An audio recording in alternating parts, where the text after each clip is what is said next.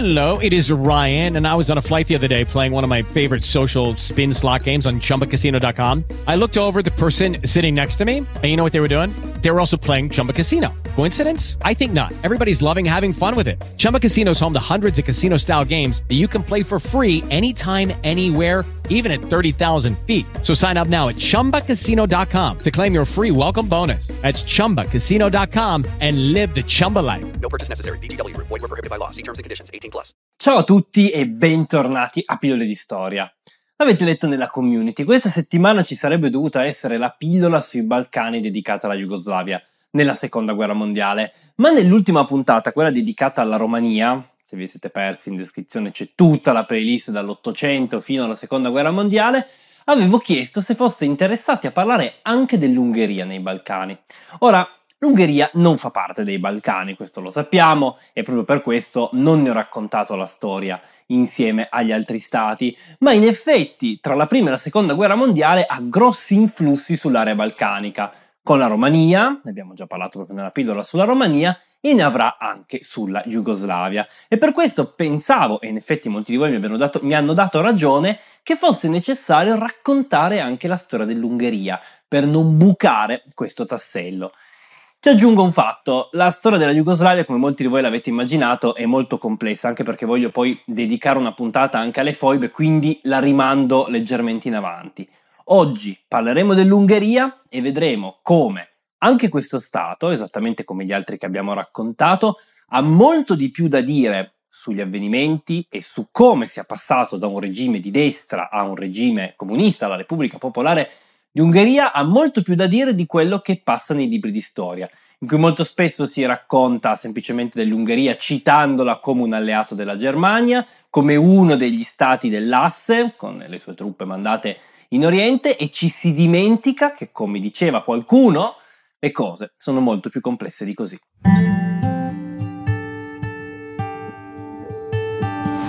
Pillole di storia è il podcast de La Biblioteca di Alessandria la community per chi ama la storia. Condotto da Gioele Sasso, produzione e sound design a cura di Matteo D'Alessandro. L'unica altra puntata dedicata all'Ungheria, se vi ricordate, era quella che raccontava che cosa fosse successo all'Ungheria subito dopo la Prima Guerra Mondiale, con la formazione della Prima Repubblica ungherese, una repubblica che poi era diventata una repubblica eh, di stampo comunista, eh, la lotta degli stati vicino per spegnere questa rivoluzione comunista e la presa di potere in quella che formalmente rimaneva una monarchia, rimaneva il regno di Ungheria, un regno però senza più un sovrano, la presa di potere da parte di un ammiraglio, cosa strana per uno Stato che non aveva sbocco sul mare, ma ce l'aveva per tutta l'epoca eh, dell'impero austro-ungarico, un ammiraglio, l'ammiraglio Orti, formalmente reggente invece del reale sovrano d'Ungheria, che però ovviamente non esisteva, almeno non era indicato, anche se eh, possiamo immaginare che potesse essere un Asburgo, senza che però nessuno di questi potesse realmente prendere il potere in Ungheria. Ad ogni modo, il, l'ammiraglio Orti aveva mantenuto, grazie a una serie di governi che si erano progressivamente sempre più spostati verso destra, una barra molto dritta. Una barra che soprattutto dopo la Grande Depressione che aveva colpito l'Ungheria esattamente come tutti gli altri stati d'Europa, anzi l'aveva colpita duramente come tutti gli altri stati che avessero un'economia fragile, Ebbene, soprattutto dopo la crisi del 29, Orti aveva guidato il suo paese sempre più verso la Germania. Una Germania che era stata un partner commerciale, che era stata fonte di denaro, fonte di aiuto industriale, di aiuto economico, di aiuto militare e che in cambio ovviamente aveva preteso che l'Ungheria entrasse sempre più nella sua orbita. Quest'orbita, anche dal punto di vista politico, si era sempre più accentuata quando poi in Germania era salito al potere Adolf Hitler, quando in Germania erano saliti al potere i nazisti, con anche il governo ungherese che dal 1935 in poi si era progressivamente spostato su posizioni sempre più estremistiche. In Ungheria era nato anche un partito palesemente fascista, le cosiddette croci frecciate guidate da Ferenc Salasi, il quale però non era fino a quel momento mai riuscito a mantenere il potere, anche perché Orti aveva sempre cercato, per mantenere una propria autonomia, di avere sì dei governi autoritari, sì dei governi di destra, ma che non fossero direttamente controllabili da Berlino. Questi governi avevano iniziato una serie di eh, interventi politici e sociali, ovviamente a imitazione di quelli eh, che si tenevano in Germania. Movimenti che avevano due scopi. Innanzitutto rilanciare il nazionalismo ungherese, cosa che in effetti era una delle cose che maggiormente teneva unita la popolazione, un nazionalismo che non era rivolto solo verso l'interno, verso il mantenimento della nazione ungherese, quanto soprattutto verso l'esterno, verso tutte quelle popolazioni riconosciute come ungheresi perché parlanti lingua ungherese che però dopo il trattato del Trianon, quel trattato che aveva posto fine alla prima guerra mondiale nei Balcani e che aveva a tutti gli effetti spartito gran parte del territorio fino a quel momento nella corona d'Ungheria presso gli stati vicino tutte quelle popolazioni che dopo il trattato del Trianon si erano trovate a essere sotto altri stati. Sotto la Romania, in Transilvania, ne abbiamo già parlato, in Jugoslavia e ovviamente anche a nord in Cecoslovacchia, stata con cui peraltro l'Ungheria aveva combattuto anche delle piccole guerre proprio all'inizio degli anni venti, ma ne abbiamo parlato nella pillola proprio dedicata all'Ungheria, la trovate in descrizione. Ad ogni modo, questo nazionalismo aveva spinto l'Ungheria a diventare un po' il paria dei Balcani, tanto che come vi ho già raccontato si era creata addirittura un'alleanza che serviva proprio a circondare l'Ungheria, la cosiddetta piccola intesa, che serviva a circondare l'Ungheria e a evitare che questa potesse in qualche modo dar seguito a queste sue rivendicazioni. Questa piccola intesa progressivamente si era frantumata, ma la Romania e la Cecoslovacchia rimanevano alleate proprio in funzione anti-ungherese. Gli interventi sociali erano però anche stati nei confronti delle minoranze, minoranze che vennero colpite da una lunga serie di leggi liberticide che andavano a colpire le minoranze etniche, quindi slovacchi, eh, jugoslavi, serbi, croati, insomma chi non fosse di etnia ungherese, ma che andavano a colpire anche altre minoranze che già in Germania stavano venendo perseguitate, cioè gli ebrei, che in Ungheria erano molto numerosi, e i rom. In particolare queste ultime due minoranze subirono delle limitazioni molto forti da una serie di leggi antisemite che vennero promulgate negli ultimi anni degli anni 30, che pur essendo più limitate rispetto a quelle tedesche e di fatti non porteranno alla creazione di veri e propri campi di concentramento, avevano fortemente limitato il loro accesso alla vita pubblica. Agli ebrei era infatti vietato fare alcune professioni, o meglio, non era vietato, ma era strettamente regolamentato, e sarà regolamentato in senso sempre più restrittivo, il numero di ebrei che potranno fare queste professioni. Ovviamente parliamo delle professioni più redditizie, eh, in commercio, in banca, ed era loro vietato, sarà vietato dal 1939 in poi, accedere alla burocrazia. Tanto che poi nel corso della seconda guerra mondiale molti di questi ebrei verranno addirittura inquadrati in dei gruppi di lavoro che verranno utilizzati, specie di lavori forzati, per la costruzione di eh, strutture, edifici, eh, strade nel ter- nell'Ungheria e nei territori occupati. Ma ripeto, di questo purtroppo ne parleremo dopo perché le cose poi col tempo cambieranno.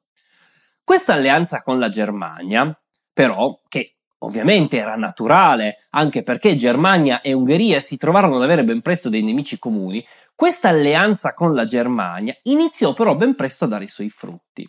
Voi lo sapete, la Germania di Hitler si era riarmata, aveva, quindi violando il trattato di Versailles, aveva rimita- rimilitarizzato la Renania, aveva occupato l'Austria con l'Anschluss e poi aveva rivolto il suo sguardo alla Boemia, o meglio, alla Cecoslovacchia, perché dico divido queste due cose? Perché inizialmente ovviamente il nemico della Germania era stata la Cecoslovacchia, Cecoslovacchia che con gli accordi di Monaco nel 1938 era stata costretta a cedere i Sudeti alla Germania, con la convinzione che questo bastasse per trovare una pace.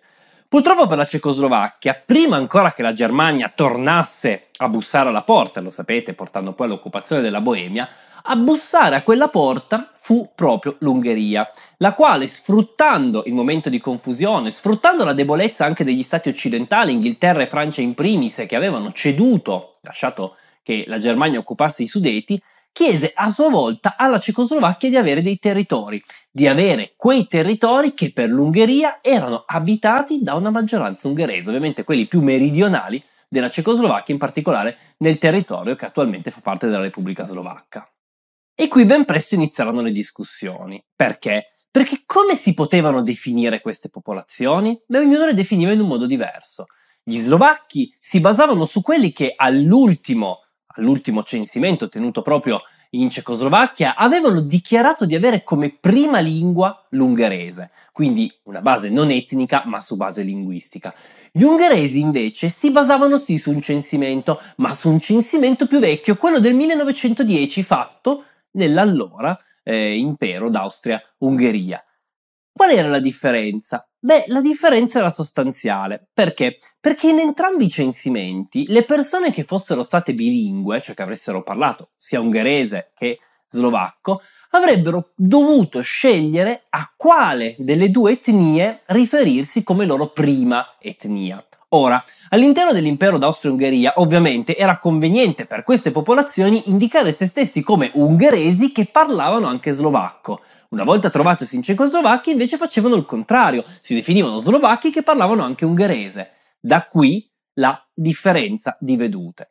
Le due nazioni non riuscirono ad accordarsi. L'Ungheria non aveva intenzione di entrare in guerra con la, con la, Cecoslovacchia, un po' perché temeva di essere presa alle spalle, ad esempio dalla Romania, stante l'alleanza, anche se sapeva che probabilmente nessun altro sarebbe intervenuto, un po' perché all'epoca l'esercito cecoslovacco era armato e più numeroso rispetto, era meglio armato e più numeroso rispetto a quello ungherese.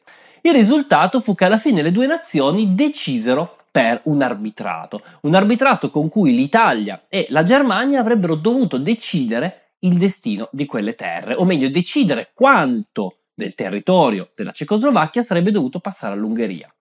Fortunatamente per l'Ungheria, questi aveva trovato un alleato e quell'alleato era l'allora ministro degli esteri italiano Costanzo Ciano, il quale convinse il ministro degli esteri tedesco, che inizialmente era più su posizioni a favore della Cecoslovacchia, proprio in favore dell'Ungheria, cedendo, dopo quello che passerà alla storia come il primo arbitrato di Vienna, una grossa fetta, la vedete qua nell'immagine, di territorio cecoslovacco proprio all'Ungheria. Tutto questo però all'Ungheria non bastava.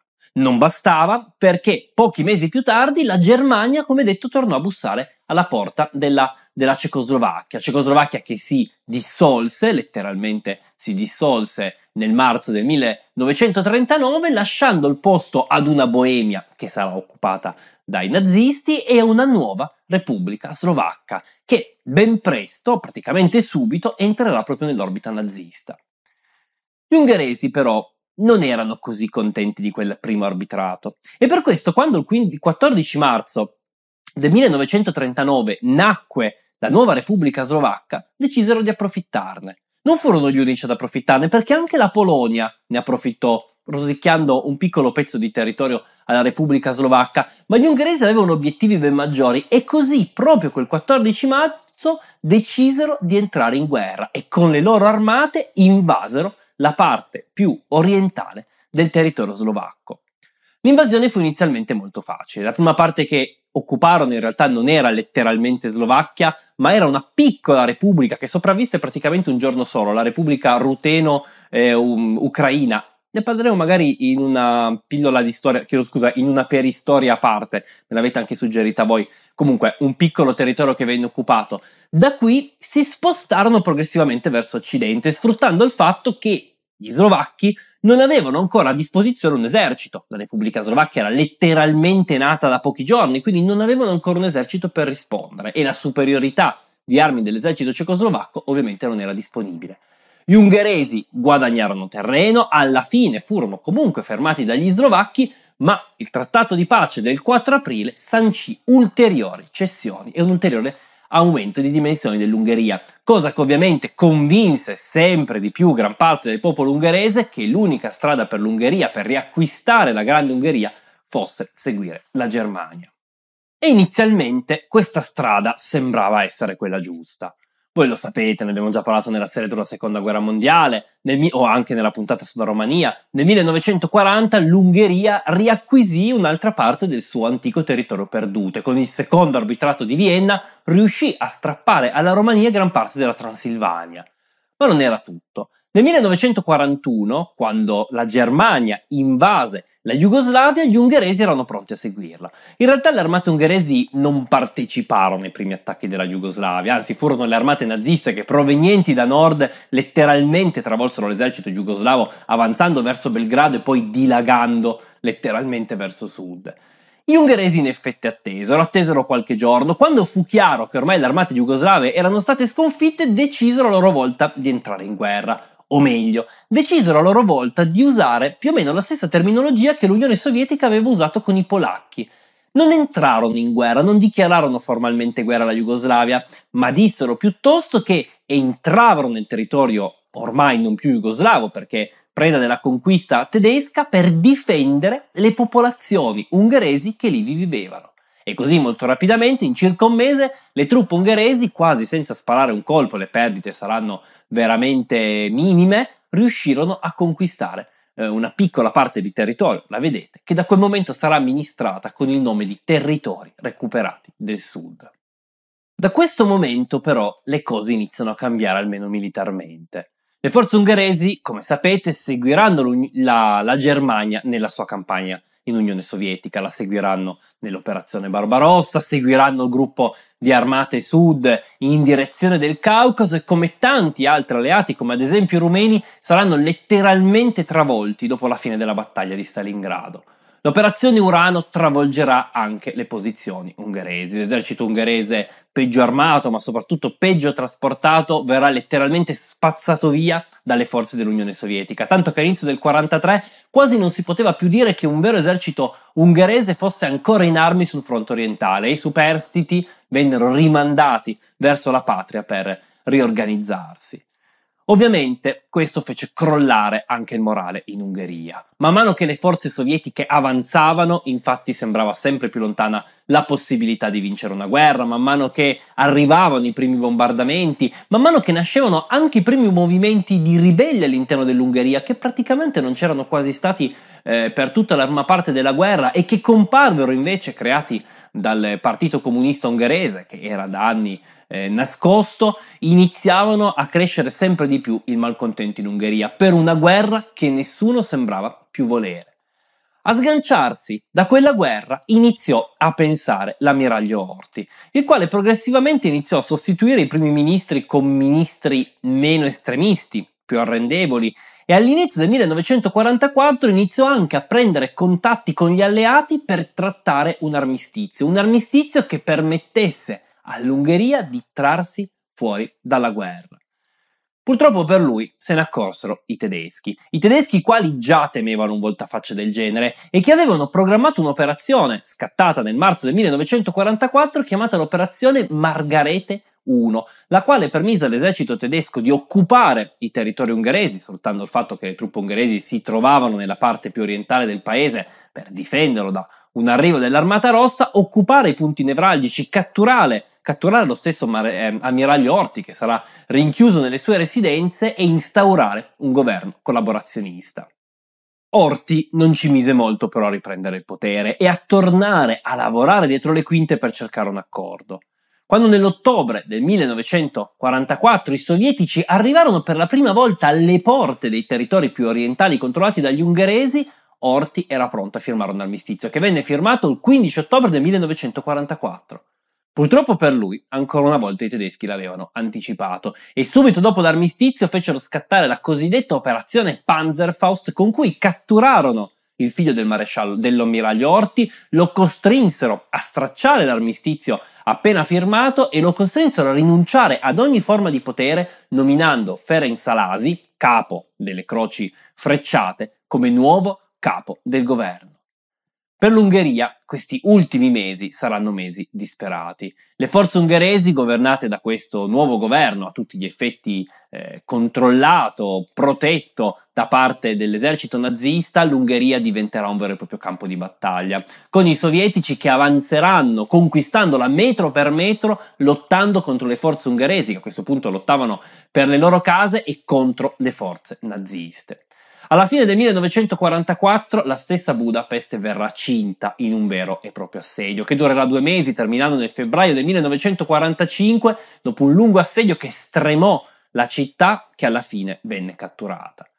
Neanche questo assedio, neanche la quasi totale conquista dell'Ungheria però fermò la guerra. Nel marzo del 1945 le forze tedesche lanciarono quella che sarà l'ultima offensiva tedesca, l'operazione Risveglio di primavera sul lago Balaton, durata dieci giorni e che si rivelò a tutti gli effetti un fallimento. Nonostante nell'aprile del 1945 ogni singolo metro d'Ungheria era stato conquistato, ancora le sue forze combattevano. Quelle fedeli, fedeli a Ferenc Salasi, che intanto ovviamente era fuggito in Germania, avrebbero continuato a combattere fino alla fine di maggio, inizio giugno del 45, finendo per arrendersi addirittura in Austria.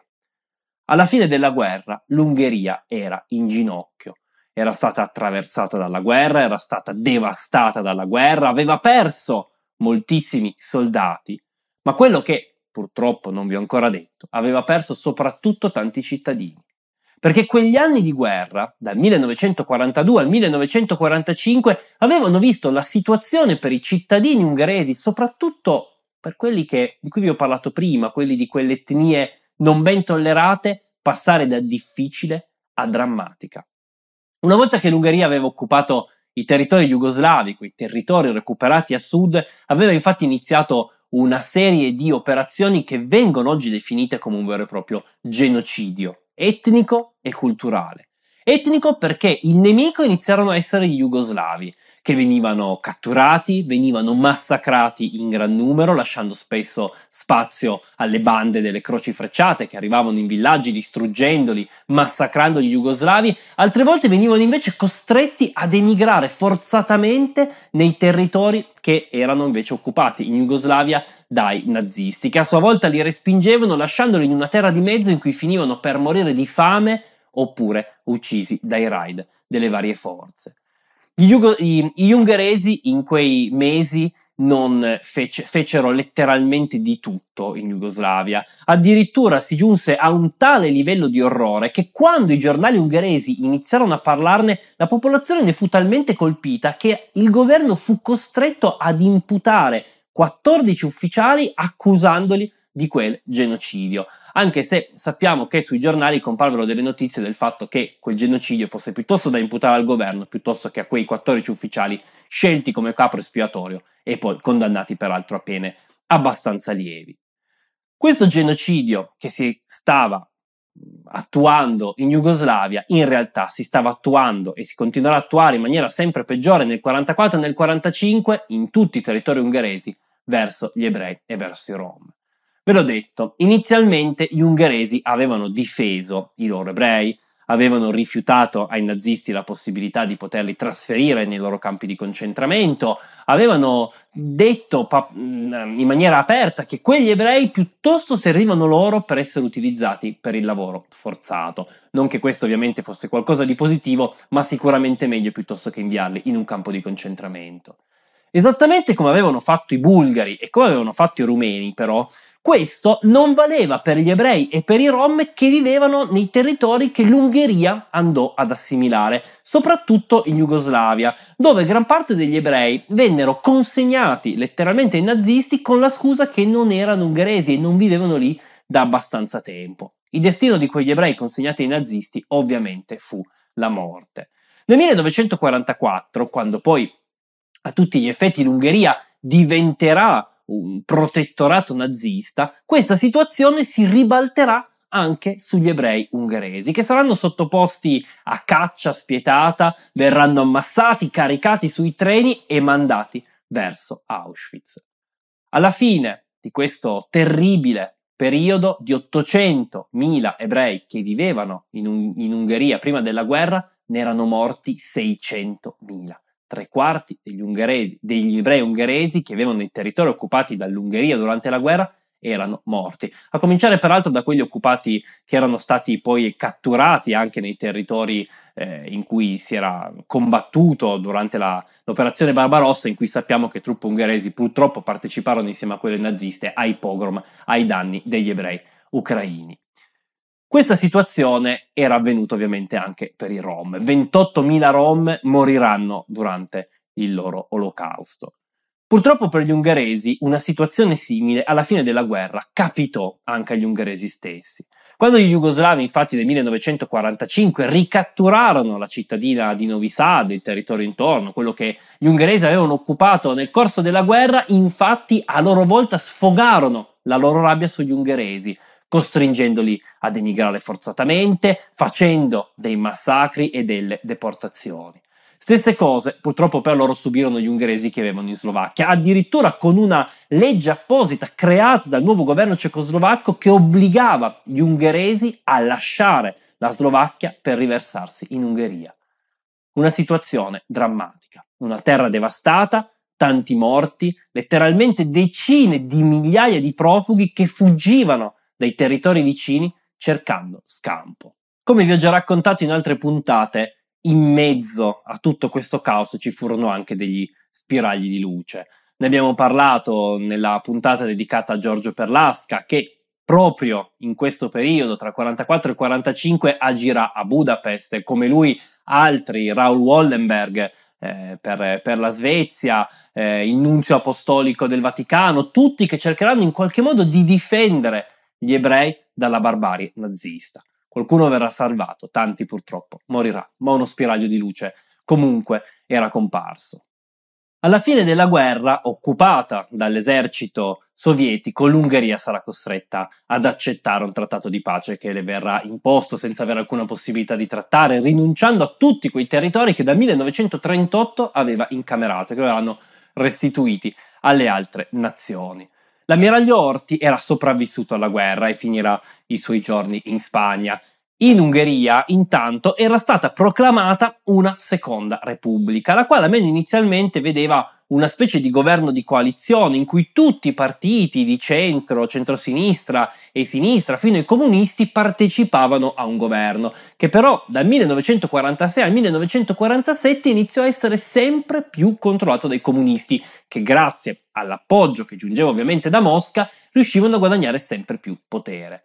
Nelle elezioni del 1947, che furono piagate ovviamente da brogli e dall'imposizione dell'Armata Rossa, i comunisti acquisirono ancora più potere. E poi progressivamente iniziarono quella che venne definita la tattica del salame a tagliare letteralmente gli altri partiti, inglobando sempre più rappresentanti politici all'interno fino a diventare l'unica vera fazione politica, inglobando poi ufficialmente anche i socialdemocratici che fino a quel momento erano stati staccati e che entrarono a far parte del Partito Comunista. Alle elezioni del 1948 ormai non c'era più possibilità di scelta. La scheda era unica, l'unico partito che si poteva votare era quello comunista. Partito comunista che rimasto padrone del Parlamento varò la nuova Costituzione ungherese, una Costituzione che era a tutti gli effetti la copia di quella dell'Unione Sovietica e che trasformò la seconda Repubblica ungherese nella Repubblica Popolare d'Ungheria. Finiva la seconda guerra mondiale, finiva l'epoca dell'ammiraglio Orti, finiva l'epoca dei governi di destra filo-tedeschi, iniziava l'epoca della Repubblica fedele, Repubblica Popolare fedele all'Unione Sovietica.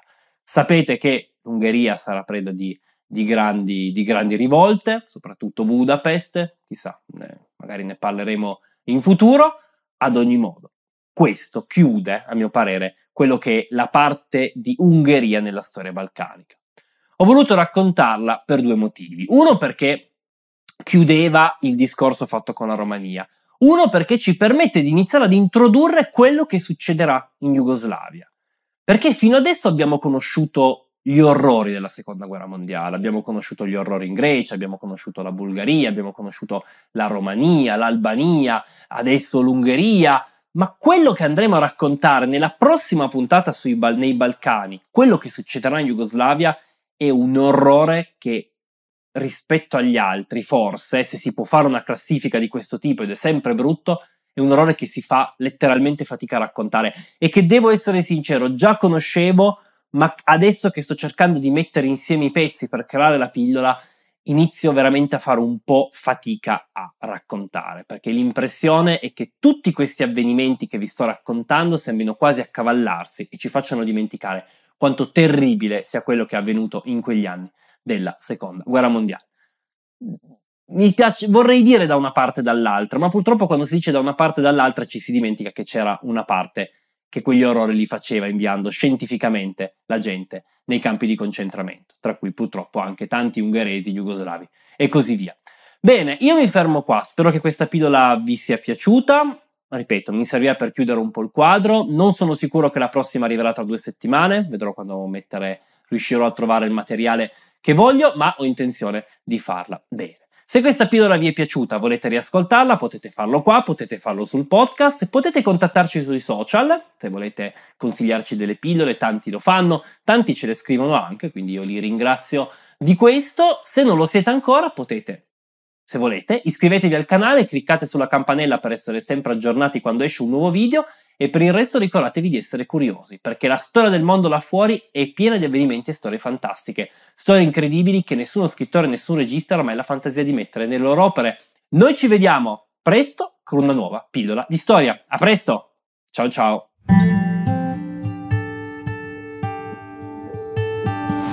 Pillole di storia è il podcast de La Biblioteca di Alessandria, la community per chi ama la storia. Condotto da Gioele Sasso, produzione e sound design a cura di Matteo D'Alessandro.